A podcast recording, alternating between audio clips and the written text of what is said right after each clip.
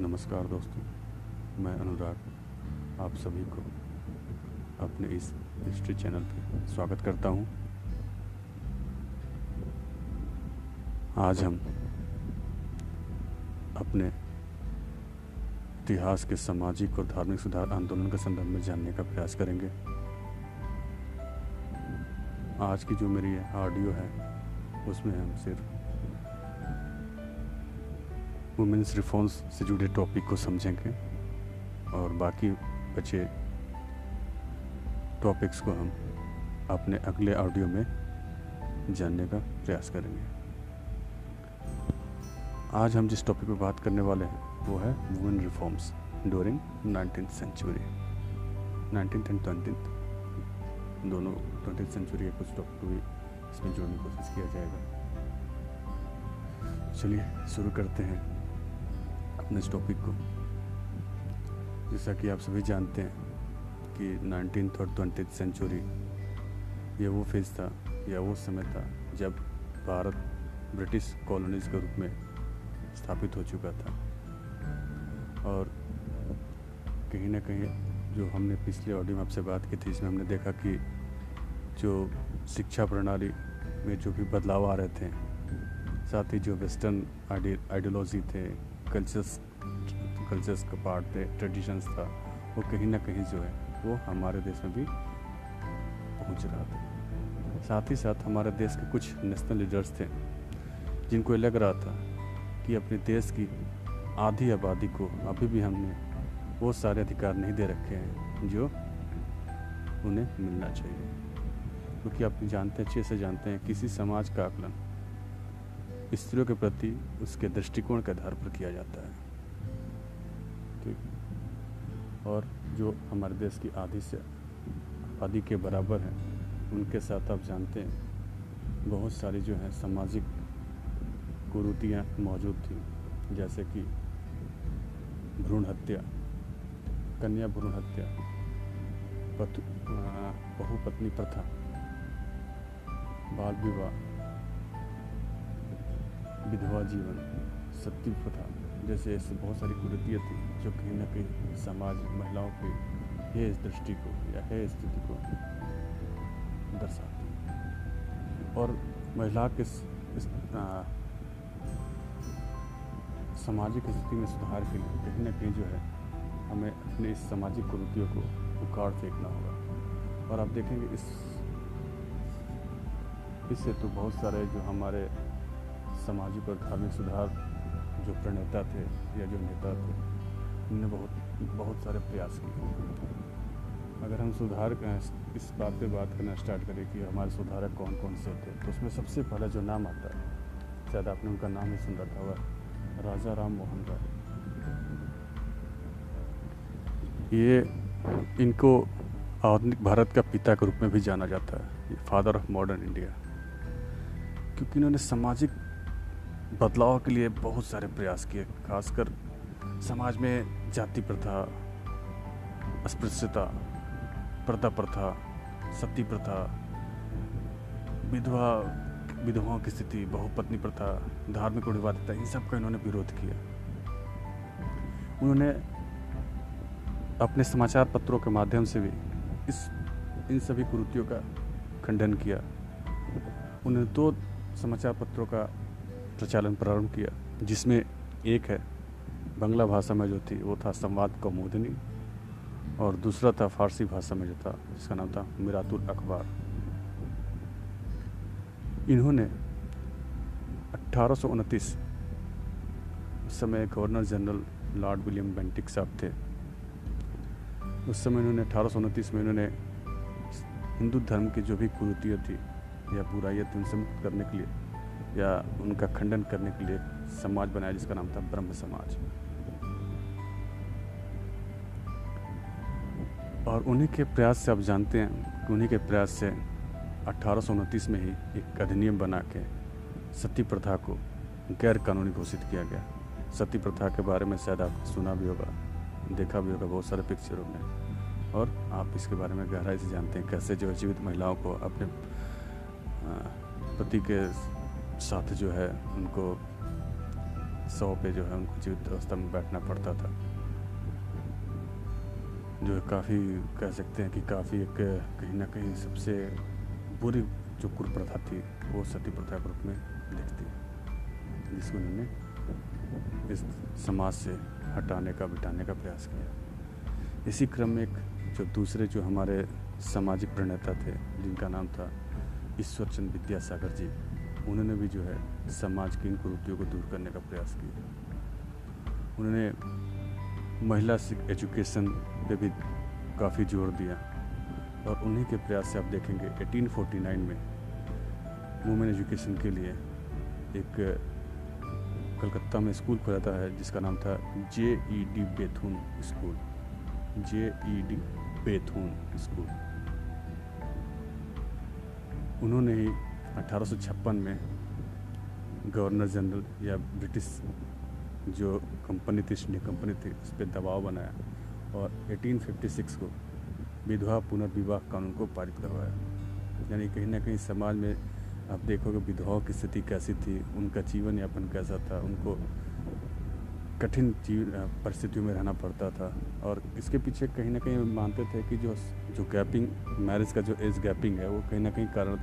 इसके पीछे बहुत बड़ा कारण था। इसमें आप देखेंगे छोटी छोटी बच्चियों का शादी आठ साल नौ साल सात साल की बच्चियों का शादी जो है सत्तर साल साठ साल के बुजुर्ग के साथ कर दिया जाता था और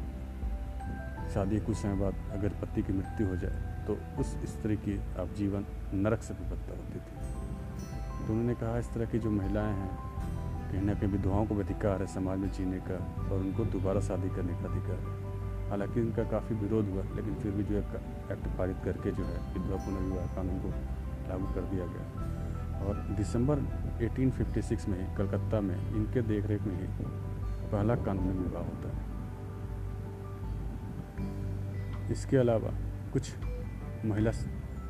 सुधार हेतु या महिलाओं की स्थिति में सुधार के लिए कुछ और लोगों ने प्रयास किया जिसमें एक और नाम आता है केशव चंद्र सेन और देवन्नाथ टैगोर। इन्होंने जो है राजा राम मोहन राय की जो ब्रह्म समाज था उसी के आधार पर आदि ब्रह्म समाज नामक एक संस्था की स्थापना की। हालांकि ये ब्रह्म समाज को ही नाम परिवर्तित करके आदि ब्रह्म समाज, इससे पीछे कारण है बहुत घटने का घटना है जिसमें तो देखोगे आप कि केशव चंद्र सेन जो है बाल विवाह का विरोध करते हैं लेकिन अपनी ही बेटी का शादी जो है कूच बिहार के शासक के यहाँ कर देते हैं। छोटी सी बेटी उम्र काफ़ी कम उम्र की अपनी बेटी का शादी कूच बिहार के शासक यहाँ कर देते हैं जिसके विरोध, क्योंकि ये ब्रह्म समाज के सदस्य थे लेकिन इन्होंने जब ब्रह्म समाज के सिद्धांत के खिलाफ ही जाके इस तरह की हरकत करते हैं घटना होती है तो कहीं ना कहीं ब्रह्म समाज में दो फाड़ होता है जिसमें से एक बनता है आदि ब्रह्म समाज। बाद में केशव चंद्र सेन भी जो है अपनी एक संस्था बनाते हैं जिसको हम आगे समझेंगे, जाति वाला जो टॉपिक समझेंगे उसमें कवर करने की कोशिश करेंगे। इसके अलावा एक और जो शिक्षक उसमें काफ़ी प्रख्यात इनका नाम था हेनरी विवियन डिरोजियो।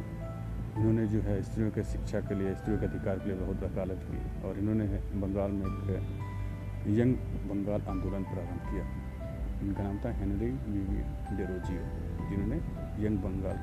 आंदोलन की शुरुआत की। इसके अलावा एक बेगम रुकैया शेख जो थी वो भी एक जमींदार घराने की महिला थी और उन्होंने जो महिला एजुकेशन के लिए जो है काफ़ी प्रयास किया और उन्होंने जो है स्कूल भी स्टार्ट किया महिलाओं के एजुकेशन के लिए। इसके अलावा बंगाली विमेंस एसोसिएशन की भी स्थापना करती है, महिलाओं को कहीं ना कहीं एक प्लेटफॉर्म पर ला के उनको समाज की मुख्य धारा से जोड़ने का प्रयास करती है। इसी नाम इसी क्रम में एक और नाम आता है सबसे प्रसिद्ध, इनका नाम आपने कहीं तो बार सुना होगा, इनका नाम है रमाबाई रानडे डे। इनके नाम के साथ पंडिता भी आपने सुना होगा, पंडिता रमाबाई। तो पंडिता इनके ज्ञान से इनके नॉलेज के आधार पर इनको टाइटल दिया गया, विभूषित किया गया था पंडिता से। काफ़ी जानकार पढ़ी लिखी महिला थी,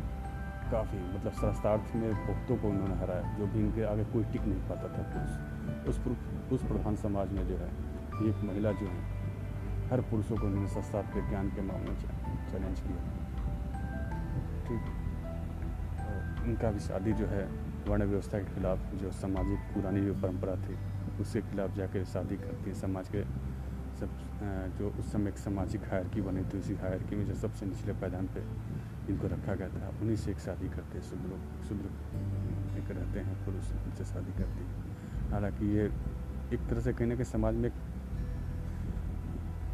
क्या गया प्रतीक, समाज को एक तरह से इन्होंने ये भी दिखाया कि जो है